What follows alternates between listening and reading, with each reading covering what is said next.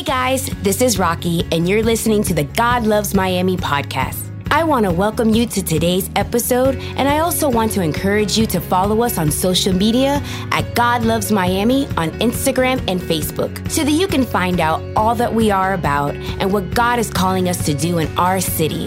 And now here's Pastor Mark.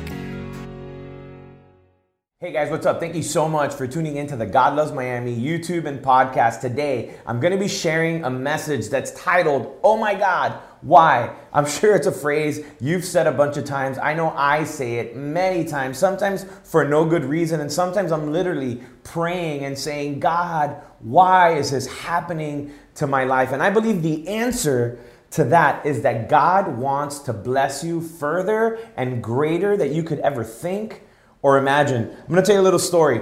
Uh, a couple years ago, about four or five years ago, um, I got a car.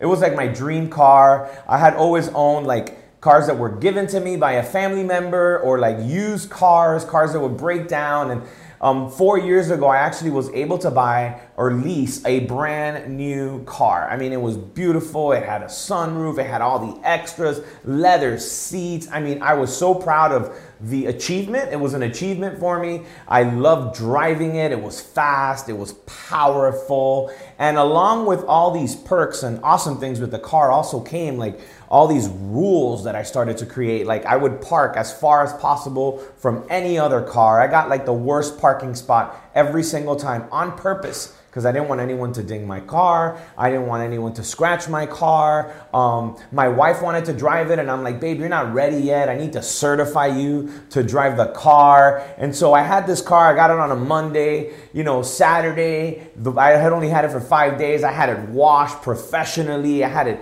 cleaned. I even bought like this little vacuum cleaner deal um, so that I would vacuum the car so that every time I would show someone the car, it always looked clean and perfect, just like if it was in the showroom.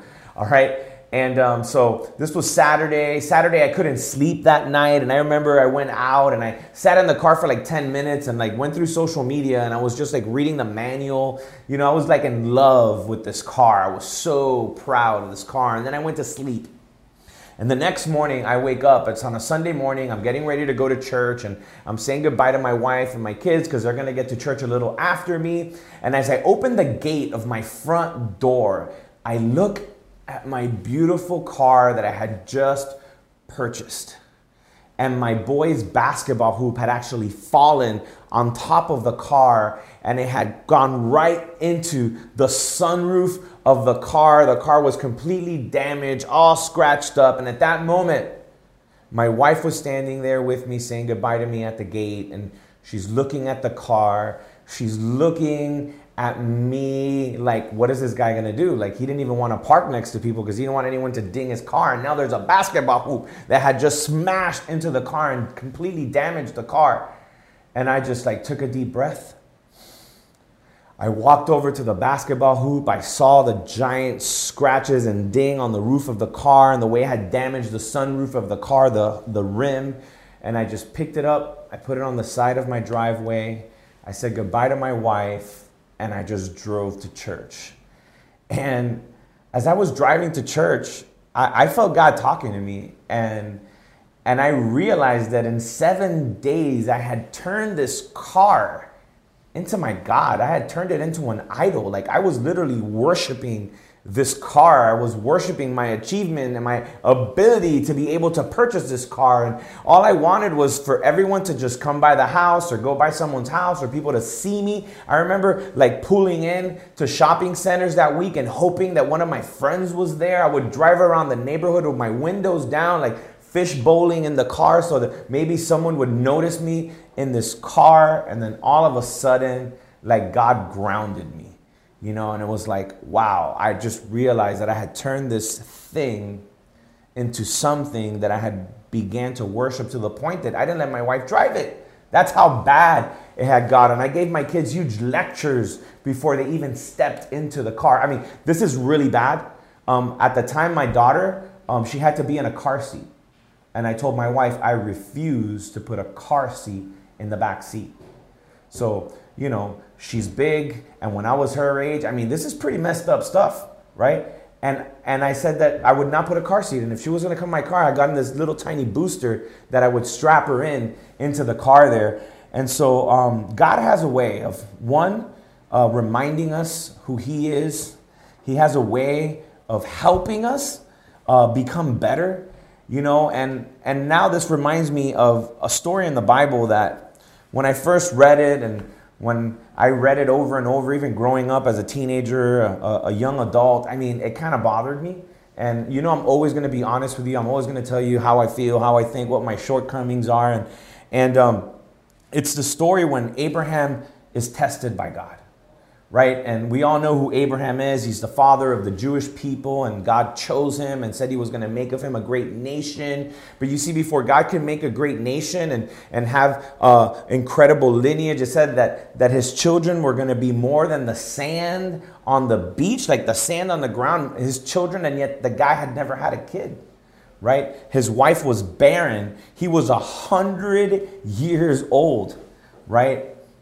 And then God gives him a son. And his name is Isaac, and his wife Sarah gives birth to the son at her old age. And the story is so crazy that Sarah actually names her son Laughter. That's what Isaac means. So if you have a friend named Isaac, you, his name is Laughter. And so, because it was funny that in their old age, they're now having a kid. And can you imagine these wealthy, older people having a son and seeing God reward them, and now they see this boy. This, could you imagine how spoiled that kid is? Think about how we spoil our kids or our nieces and nephews. And like this kid was, was growing up, and I'm sure he had everything he ever wanted. He was the apple of Abraham's eye. And yet one day we see in Genesis chapter uh, twenty-two, it says, sometime later God tested Abraham, and he said to Abraham, here I am. He replied, then God said, take your son, your only son, whom you love, Isaac, and go to the region of Moriah, sacrifice him there as a burnt offering on a mountain I will show you. Can you just imagine that? I mean, I remember hearing that and I was like, how can God ask someone to go sacrifice their son? Right? And, and, and Abraham trusts God, and he goes towards the Mount of Moriah. And he goes with two of his uh, servants, and he goes with Isaac, and he takes everything that he needs for the sacrifice, except the sacrifice. The sacrifice was his son. And the Bible teaches us that an altar is built, and he puts Isaac on the altar. He puts that thing, the person that he had put in a position of, of almost idolizing, because that's what I, I think that God was saying, is like, are you putting this child, is this child more important than I am? And right before he goes to sacrifice his son, the angel of the Lord holds his arm and says, do not sacrifice your son. You don't need to do that. And then provides a uh, a sacrifice, provides a ram for him to sacrifice to the Lord. And, and so the question is, why the testing? Oh my God, why is this happening? And the reason why is before every blessing, there always has to be a testing. So many of us, we pray, God, bless me, bless me, bless me. And yet we confront, we're confronted with tests. We're confronted with challenges. And we don't uh, we don't want to go through it. We, we avoid them. We run from them. We get bitter. We get angry. Maybe you're going through something right now in your life. It's a test. It's hard. And instead of figuring out, how am I going to overcome this thing? How can I draw closer to God in this season that is difficult? How can I learn more about God so that I can get through this thing in my life? We tend to isolate ourselves and push God away. We tend to like not come to church. We tend to stop praying. We, we tend to stop worshiping God and spending time with God during the time of the testing, and we never pass the test. And that's why many people don't live lives that are blessed.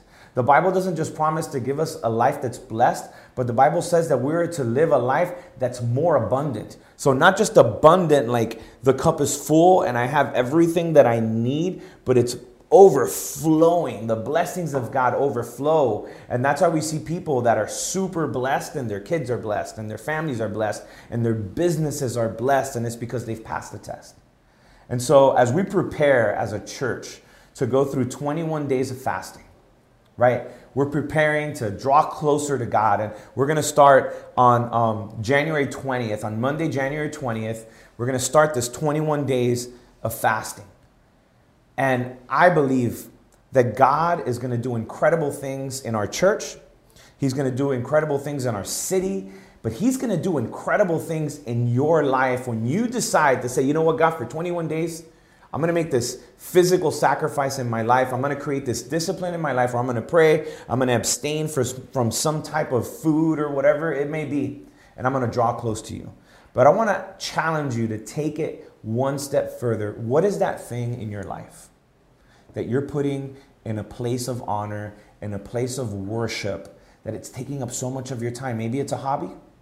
Man, maybe you're a parent and what you're worshiping is your kids, and your entire life revolves around these little kids that live in your house, and they demand so much time from you that you don't really spend time with God.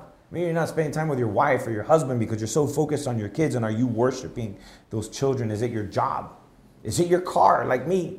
You know, is it your home? Is it the things that you have, the things you can accumulate? Is it money? Is it an addiction? Is it maybe alcohol, drugs, tobacco, whatever it may be? Is it pornography? What is that thing that you worship? Because that's exactly what you do. We were created to worship God.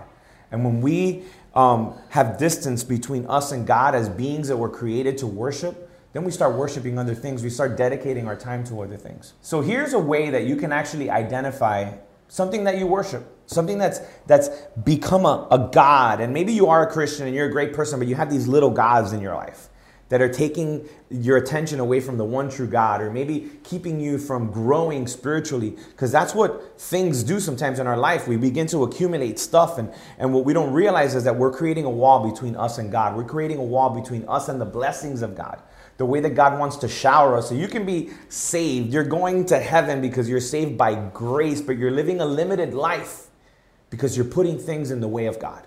It's like if, if God was this river of blessings that's flowing your way, and these sins and these addictions and these little gods are this dam that you're starting to build, and, and you the wall keeps going up higher and higher and higher, and it's blocking what God wants to shower you with today. And I want God to just shower you with blessings. And so let's identify that thing, those things, and let's bring them before God and offer them to God and say, God, here's this thing I've been struggling with. I've tried to, to uh, I've tried to overcome it my entire life, and today I offer it to you, whatever it may be. And, and if you want me to pray for you, man, just send me a message. Send me a message on Instagram. D M me at Mark Rodriguez. You can send me a private message. I'll be praying for you, and and and I'll and I'll follow up with you and make sure that that you overcome this challenge in your life in Jesus' name, because He can do it. And here's why it's important.